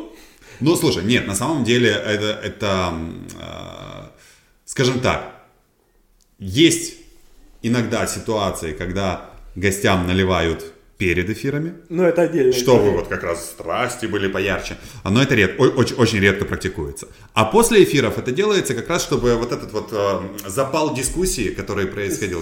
Ну, ребята, мол, выпейте мировую, давайте. Я могу рассказать, э, ну, и, и вам двоим, и нашим слушателям, у меня из личного опыта история на одном из э, больших телеканалов, праймовое пятничное вечернее шоу, э, запал там битва соросят э, там бывших регионалов и кого-то еще в прямом эфире. Заканчивается уже за полночь. Мы уходим в гримерку, там кому-то приносят, ну, там, кола, вискарь, такой наборчик, то есть я за рулем был, я не пил, и я себя ловлю на ну, все ходят, общаются между собой, обсуждают там, что сказано, что не сказано, и я на каком-то этапе ловлю себя, ну, а это только после парламентских выборов, там буквально пару недель прошло. Я ловлю себя на мысли, что я э, вместе с одним известным политиком из э, времен Януковича сидим и учим девочку Соросенка, как надо брать в прямом эфире, чтобы это не было видно. Классика, Научили? Научили. На свою голову. Не, на, на самом деле, ну знаешь, вот в такие просто, ну, зритель же, он, мы с тобой уже это обсуждали, Игорь, то есть он видит, если в телевизоре там депутата там, с партии Свобода ругается с депутатом Б из партии регионов, то, то вполне они, возможно, они что у них общий бизнес.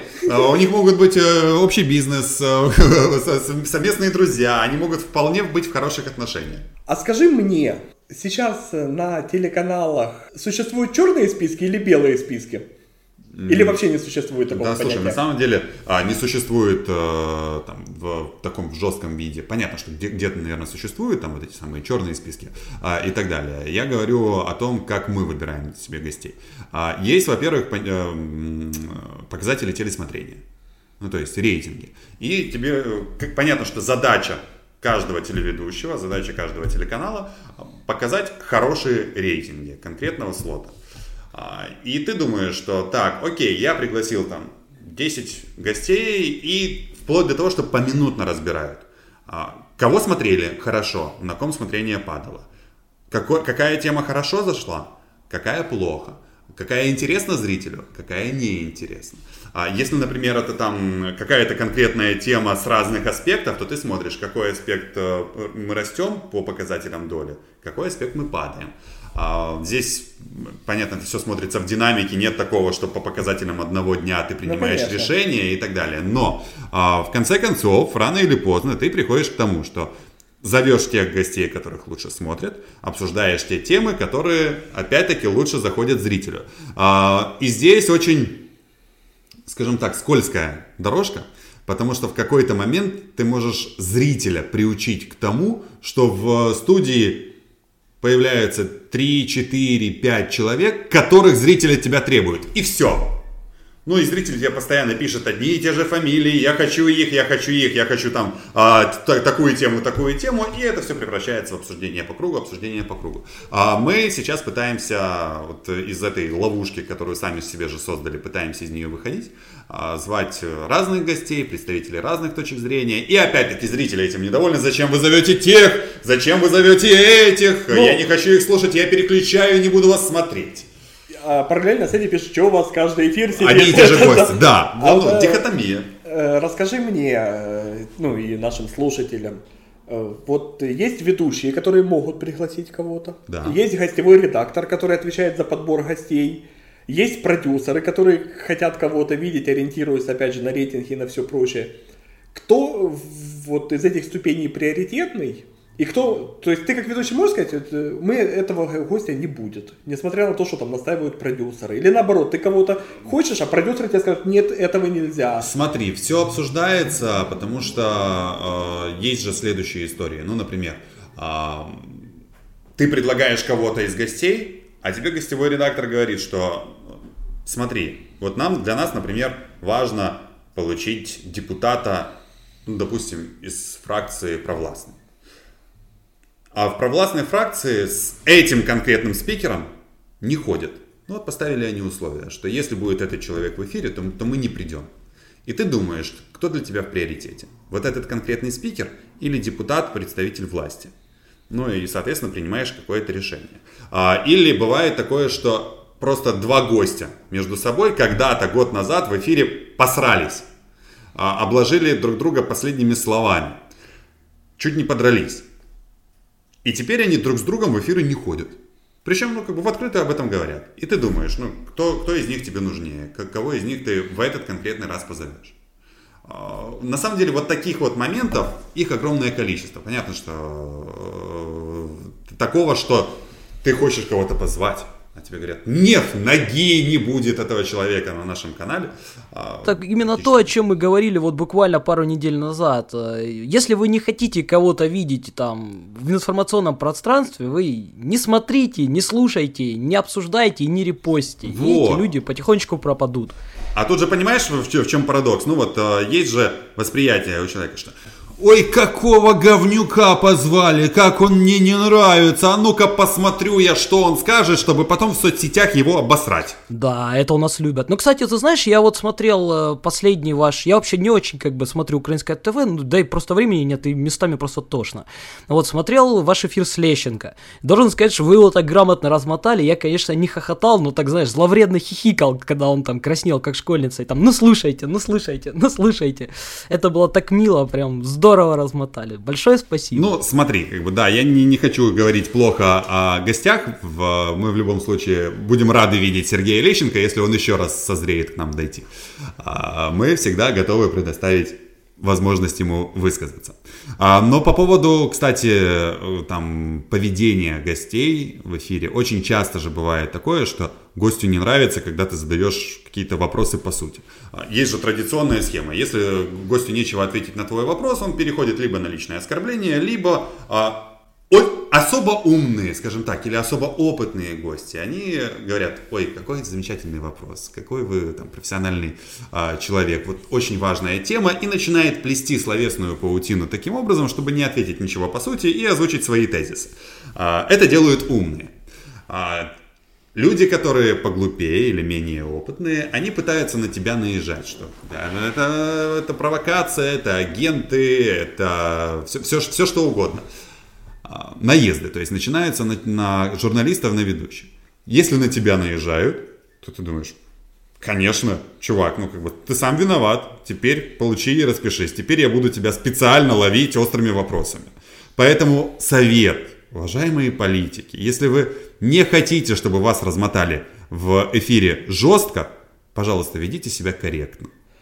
А вот э, смотри, такая ситуация, я помню, ну, я не, не знаю, в курсе это не в курсе, я когда-то в свое время на Клименко Тайм на канале ввели у них э, хороший плохой понедельник, такое политическое Да, да, в прямом эфире шоу, и у меня всегда была моральная дилемма, то есть э, есть э, классные политики, которым я очень импонирую. Это, ну, политики первого эшелона. Да. Там, например, ну, там Елена Бондаренко или Елена Лукаш. И мне всегда хотелось их пригласить к себе на эфир. Но у меня всегда была дилемма. Потому что если делать с ним комплементарный эфир, это очень скучно. А если пытаться их как-то задеть, во-первых, ну мне не хочется их оскорблять, а во-вторых, я понимаю, что они меня размотают, потому что там Елена Бондаренко гораздо мощнее спикер, чем я. И как бы не хочется выглядеть клоуном на ее фоне, которого, которого вытерли ноги. Угу. Вот ты как ведущий, вот у тебя бывает такая дилемма? Смотри, ну, дилемма на самом деле бывает немного в другом. А, бывает же история, что твоя, твоя задача в студии создать конфликт. Потому что, ну, по, по драматургии просто конфликт всегда лучше смотрят. А, и ты можешь, вот если перед тобой носитель определенных идей, неважно, согласен ты с ними, не согласен ты с ними, а, и это один гость, то иногда ты специально начинаешь а, подбирать тезисы, которые противоречат тому, что говорит гость, а, просто для создания драматургии и вот этой вот линии конфликта, потому что спикер в этот момент гораздо лучше раскрывается. И опять-таки он подбирает аргументы для того, чтобы донести мысль до человека, а, до зрителя. Очень часто политики, которые приходят, они хотят, чтобы им просто не мешали говорить. Вот мне написали 10 листов текста, и я сейчас должен их озвучить. Поэтому, пожалуйста, не мешайте мне. А, но, но, но твоя же задача, как э, ведущего этого эфира, сделать, первое, этот эфир интересным, продемонстрировать рейтинги и получить ответы на вопросы. А вопросов множество, в принципе, ко всем политикам. А, причем ты понимаешь, что если политик опытный, то в большинстве своем он ответит так, чтобы не ответить ничего. Но, но некоторые вопросы просто должны прозвучать. Ты знаешь, вот ты мне сейчас напомнил, э, возвращаясь опять же к Клименко Тайм, первый мой эфир у нас в гостях Джангиров. Угу. И мне так хотелось ну, подготовиться, все-таки там какую-то планку показать, знаешь, ну, то есть первый эфир. И я там э, порылся в его истории э, взаимоотношений с Майданом, нашел интересную штуку, что он Майдан вначале сильно критиковал, потом публично извинился, и я ему, собственно, в рамках там на 15 минуте эфира я ему задал вопрос, что а как вы сегодня относитесь? Потому что то есть у вас в разные года позиция менялась. Вопрос как бы простой. Э, мы в студии сидим втроем, у меня еще соведущая. Он обижается на вопрос, демонстративно отворачивается от меня и пол эфира сидит и читает. Это так смешно. Вот смысл. Смысл приходить на эфиры, если вы не готовы отвечать на все вопросы. Ну, на самом деле, знаешь, меня, меня учили а, когда-то, что в интервью можно задать практически любой вопрос, на любую тему. Вопрос, как ты это оформишь. А, ну, потому что можно с наездом, да как вы посмели вообще принять такое решение? А можно, ну, как бы, объясните, пожалуйста, мотивацию. Зачем вы это сделали? Вот в этом плане мне нравится, например, а, Тим Себастьян, который ведущий зоны конфликта на Deutsche Welle. Если помнишь, он там был известен тем же, в, на нашем пространстве он стал известен после того, как взял интервью у Климкина, у Порошенко да, и да. Как бы, размотал их. А, но вопрос в чем? Он же это делает максимально корректно. Да. С очень спокойным лицом с вежливыми формулировками, но тем не менее настойчиво он задает вопросы по сути. Это, кстати, очень бесит этих э, людей, которым есть что скрывать, когда у них спокойно и мило спрашивают, их, их прям трясет. А особенно если с улыбкой это спрашивают. А вот расскажи еще такой вопрос. Э, ну, ты публичный человек, и это накладывает на тебя ряд ограничений, как на любого публичного человека. И так как ты напрямую связан с политикой, есть ли у тебя какая-то самоцензура в публичных заявлениях, там, в соцсетях? Ну, конечно. Во-первых, э, самоцензура это касается недопустимости разжигания. А, ну, то есть я стараюсь в этом плане выдерживать четкую линию, не, не разжигать ни, ни для одной из э, категорий людей. Второе. Я стараюсь не оскорблять политиков публично, потому что эти люди потом приходят ко мне в студию. Ну, то есть, для, знаешь, для некоторых важнее хайп в соцсетях, что я сейчас навалю, да как назову его таким смачным словечком, да это же понравится моей аудитории. А, а я всегда хочу как бы спросить этих людей, для тебя что важнее, вот сиюминутный хайп, чтобы понравиться аудитории, чтобы она тебя поаплодировала, ах, ах, как ты его там а, красиво назвал. Либо чтобы этот человек потом пришел к тебе в эфир, и ты смог задать ему те вопросы, которые хочешь ему задать. Ну, потому что каждого же политика есть за что критиковать. А, ну, так лучше задать ему вопросы, и дабы дурь каждого была видна. Вот для меня важнее, чтобы эти люди пришли ко мне в эфир. Поэтому я не, не, ну, стараюсь не оскорблять людей. А, понятно, тех, которые не оскорбляют меня изначально. Потому что бывали случаи подобные, тогда уже, как бы, если он первый начал, Тогда, извините, получите распишитесь. А вот если говорить о какой-то ну, позитивной коннотации, например, ты можешь ну, хвалить конкретную партию? А Может, я, для я... себя. Я сейчас говорю не, ну, там, не то, что разрешено, запрещено, а вот ты себе можешь позволить написать, там, я буду голосовать за этих. Нет. Нет, я не, никогда не призываю никого голосовать за кого-то, я стараюсь не высказываться одобрительно о там, конкретных политических силах, ну потому что, знаешь, так или иначе есть какая-то аудитория, которая прислушивается к моему мнению. А, и если я, например, призываю голосовать за определенного кандидата, а потом этот кандидат окажется говном, то виноватым буду я. Поэтому я всегда говорю, думайте сами. Просто как бы слушайте, читайте и сами принимайте решения. Кто, кто вам доктор? Володь, а вот а вот ты говоришь, да, дабы дурь каждого была видна. А видна ли? Вот, э, ну, это же регулярно случается, да, приходит человек на эфир, и там минут через 20 с ним уже все понятно. То есть он юлит, врет, отпирается, безобразно себя ведет. Тем не менее, он все время раз и проходит на выборах. Тем не менее, его там тысячи читают, там какой-нибудь его телеграмчик или, я не знаю, фейсбучек. Тем не менее, его там есть какая-то секта, которая его любит, вот паства, которая накормляет.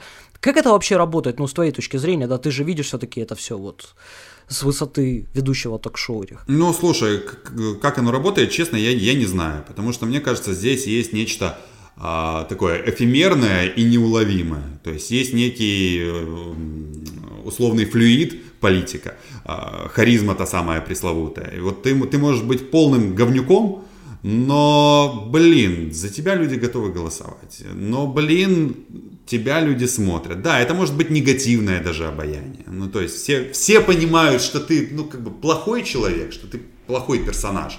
Но при этом ты яркий. И тебя хотят видеть в парламенте. Даже просто потому, что ты устраиваешь какие-то там шоу и так далее.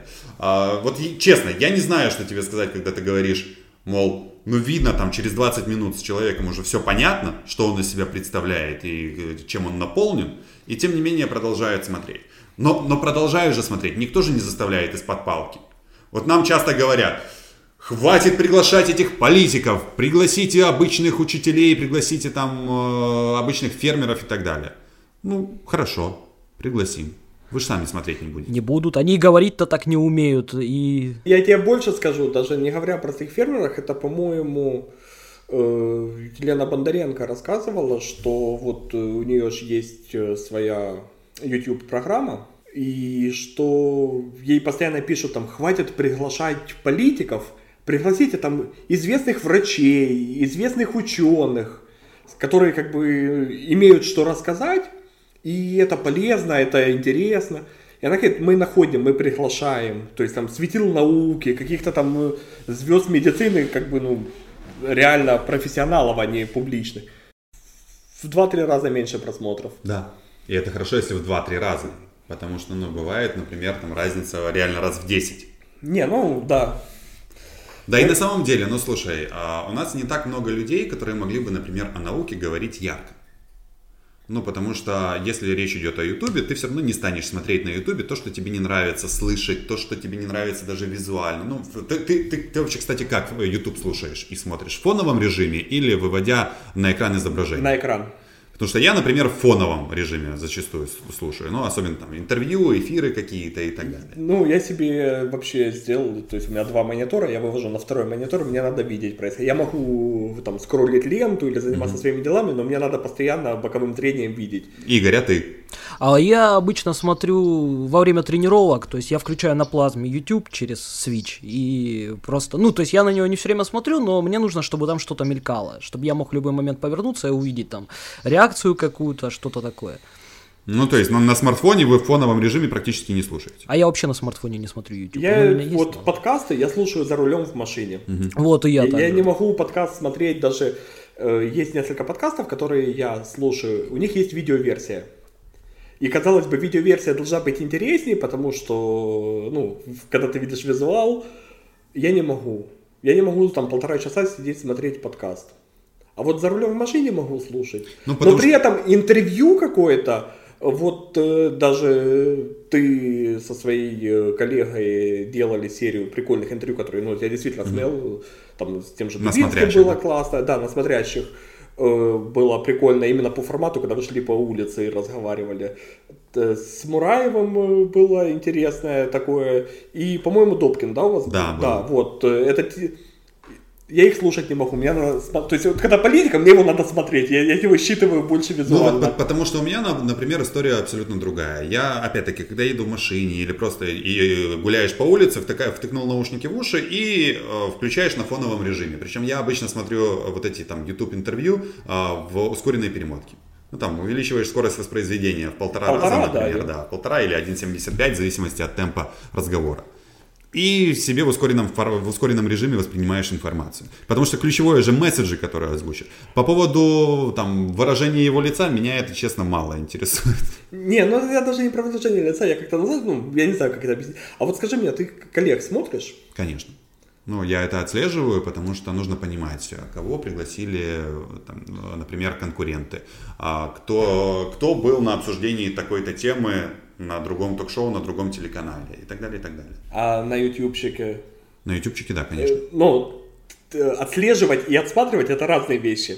Ты смотришь или ты просто отслеживаешь, кто кого пригласил, там, если уже по темам, там, ну, Смотри, а, если ты имеешь в виду в плане визуала, а, то у меня есть просто, ну, как бы ряд там даже YouTube каналов, на которых, на которые хочется равняться, точнее, не в том плане, что полностью равняться, а, Ну, а- а у которых я беру какие-то фишки. Мне, мне нравится, например, там, как делает э, The Люди свой репортаж, а, э, свою репортажную работу, а, как делает редакция.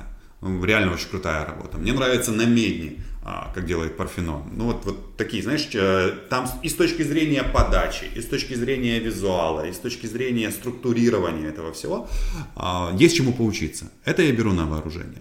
Если речь идет о наших э, украинских коллегах, то для меня прежде всего интересно а, несколько вещей. Первое – гости.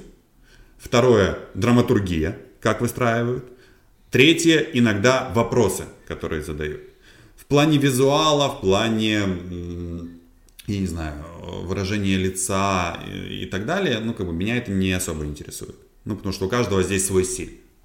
А, Потому что, ну, я, например, не буду копировать формат поведения в студии или формат поведения во время беседы другого журналиста. Просто потому, что ты во время этой беседы и во время эфира ты должен быть собой, Конечно. а не играть роль.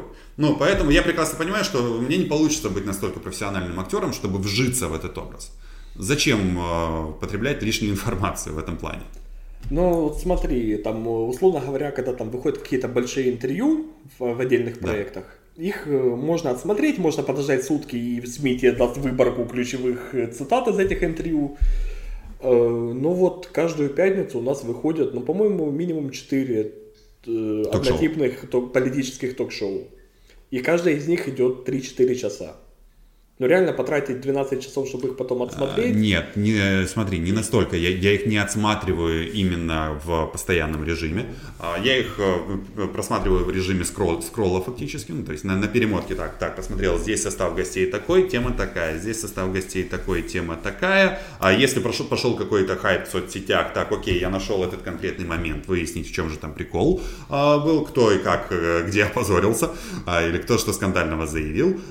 А потом, если уже, например, там, ты понимаешь, что вот здесь вот прям топовый состав гостей был, ты смотришь. Или, например, тебе потом приходят результаты телесмотрения, э, рейтинги те самые пресловутые. И смотришь, что вот, вот здесь вот этот телеканал, это конкретное ток-шоу, в этом слоте конкретно показало феноменально высокие результаты. Ну, то есть ты идешь уже конкретно Да, и, смотреть, и- а и что ты идешь, было. смотришь, что обсуждали, как раскрыли тему, а, кто был в гостях. А, Более того, ну как бы бывает наоборот, что состав гостей вроде топовый, а посмотрели отвратительно. И ты опять-таки идешь посмотреть, чтобы выяснить, в чем феномен, почему это так. Ну, это систематическая ошибка выжившего, когда надо как раз смотреть, что было плохо. А прикиньте, копировать образы других ведущих. Представляете, в эфире э, Владимир выходит, садится так нога на ногу, достает телефон, смотрит в него, в него и спрашивает, оказавшись перед Путиным, что бы вы у него спросили? Да, или приходит какой-то политик, и ты спрашиваешь, а ты дрочишь? Кстати, кстати, это, меня всегда у Дудя это бесит, это, знаете, раболепие. Оказавшись перед Путиным. Не так нас спрашивают, если он перед тобой окажется, что ты спросишь у него? Вот это я понимаю, Блин, журналистика. Это, я не помню, кто, кто-то из э, стендаперов, э, они на эту тему шутили, что как бы многие люди, которые были в том сезоне у Дудя, в итоге оказывались перед Путиным. И вот интересно было бы спросить, типа, ну что, типа, ты за базар ответил, спросил то, что ты в Дудя. Возможно, у Путина есть список, знаешь, он составляет для себя. Так, этот, этот обещал то-то спросить. Хотя, кстати, справедливости ради, вот, э, если мы уже о Дуде говорим, я его смотрю очень выборочно, то есть э, не каждое там интервью, которое у него выходит, но у меня были несколько интервью, которые, ты знаешь, ну вот я по-другому начал относиться к гостям именно после просмотра. Какие, например? Ну вот последняя это была монеточка. Я ее не мог слушать, мне она отврати... до отвращения не нравилась. У нее, я включил интервью, у нее очень необычный голос, и у меня первые 15 минут желания было просто выключить, потому что он резонировал а потом я как-то втянулся, и вот она мне открылась совсем по-другому, и меня перестала раздражать ее музыка, что самое интересное. А я музыку слушаю на этом Яндекс Музыка, он мне каждый день формирует плейлист. И периодически попадается... Я понимаю, она меня перестала раздражать. И, ну, я не знаю, как это объяснить. То есть я не стал там ее фанатом, я не начал искать отдельные ее треки, я их перестал перематывать. Ну, у тебя, вот судя по всему, после этого интервью у тебя остались какие-то позитивные коннотации. Да, Они, да, да. это на, на уровне ассоциации уже с ее голосом, с ее песнями, ты, у тебя выключился вот этот режим негатива. Возможно, ты увидел в ней человека, я бы даже сказал. У меня так было с двумя гостями, это с, э, с этим... Э, как его зовут этого, Гнойный и э, рэпер который, и с э, солистом ДДТ. Шевчук, вот, который? Э, первого... Да, Шевчук. Вот Шевчука я все время, знаете, дум, после там ряда историй, я все время думал, что он какой-то вот не, незрелый морально дурачок вот, очень талантливый. А оказалось, что нет, он, он очень просто добрый и наивный человек, который вот хочет видеть в людях лучшее. А вот Гнойного, я, мне казалось, что он такой интеллектуальный парень, а все время, за все время интервью мне просто хотелось подойти сзади, дать ему леща, сказать, веди себя прилично уже, блядь. Ну, вот. А, а, вот а, а прикинь реально формат, вот, чтобы если гость начинает вести себя по-хамски, к нему сзади подходит оператор, лупит его по затылку и говорит, веди себя прилично. Я такое в жизни видел не раз, ребята. Донецкие операторы очень суровые, когда там... И вот это я сам не видел эту историю, но мне рассказывали, как на каком-то там брифинге кто-то чего-то, короче, нехорошо себя вел, и оператор просто с задних рядов взял батарею от камеры и запульнул чувака. Ты, ты знаешь, у меня была офигенная история, это середина двухтысячных, мы работали на, ну я работал на местном телеканале в Днепропетровске, и у нас один оператор, это был, э, если я сейчас уже, я могу по мелочам что-то путать, это бывший охранник, который по состоянию здоровья, по-моему, не мог уже исполнять. И его, как бы, ну, чтобы не выкидывать на улицу молодого пацана, его переучили на оператора. Угу. И съемка, какой-то застройщик э, ставит забор вокруг стройки, местные жители бунтуют. А так как э, все местные телеканалы находятся в зависимости от каких-то олигархов, э, наш олигарх, видимо, решил поддержать застрой... Ой, жильцов. Неожиданно. Ну, может, у нас были просто приколы, я рассказывал уже в предыдущем подкасте, когда э, мы приезжали на захват облэнерго, одного из украинских, а с нами приезжают э, наши коллеги с соседнего канала, мы за разных олигархов. Да, и нас не ты, пу... ты писал об этом еще в Фейсбуке. Да, нас не пускают на съемку, а потом нам те журналисты дают слить видео, потому что... Ну, потому что вы же с ними вообще нормально общаетесь. И оператор зачем-то решил снимать э, все происходящее, то есть не просто перебивок нарезать, а он пошел, обошел территорию, то есть массовка с одной стороны, он зашел с другой стороны и перелез через забор. То есть на территорию этой стройки. А для зрителей, которые не знают, э, профессиональная камера стоит больше 10 тысяч долларов. И оператор за нее отвечает головой просто. Или почками. Да, если, это... что придется продать. Сейчас уже как бы ну, с камерами попроще стало, то есть, в принципе, на телефон можно. А тогда, то есть, а у нас еще первые камеры с съемными винтами цифровыми появились, когда мини-DV кассеты да, и винт отдельно. И приезжают мои коллеги, я на съемку не ездил, э, просто со слезами на глазах тычут мне вин, говорят, на, посмотри. Я включаю, они мне показывают, какой фрагмент. Видео от первого лица с камеры с плеча. Он перелазит через забор. Там делает пару шагов, тут выходит какой-то там из... Тогда их называли еще не тетушками, ну, типа тетушка. Парней спортивного Да. телосложения. И начинает на него что-то этот, и махает по камере, чтобы сбить камеру. И тут камера такая, влево никого, вправо никого, и, и левая рука такая,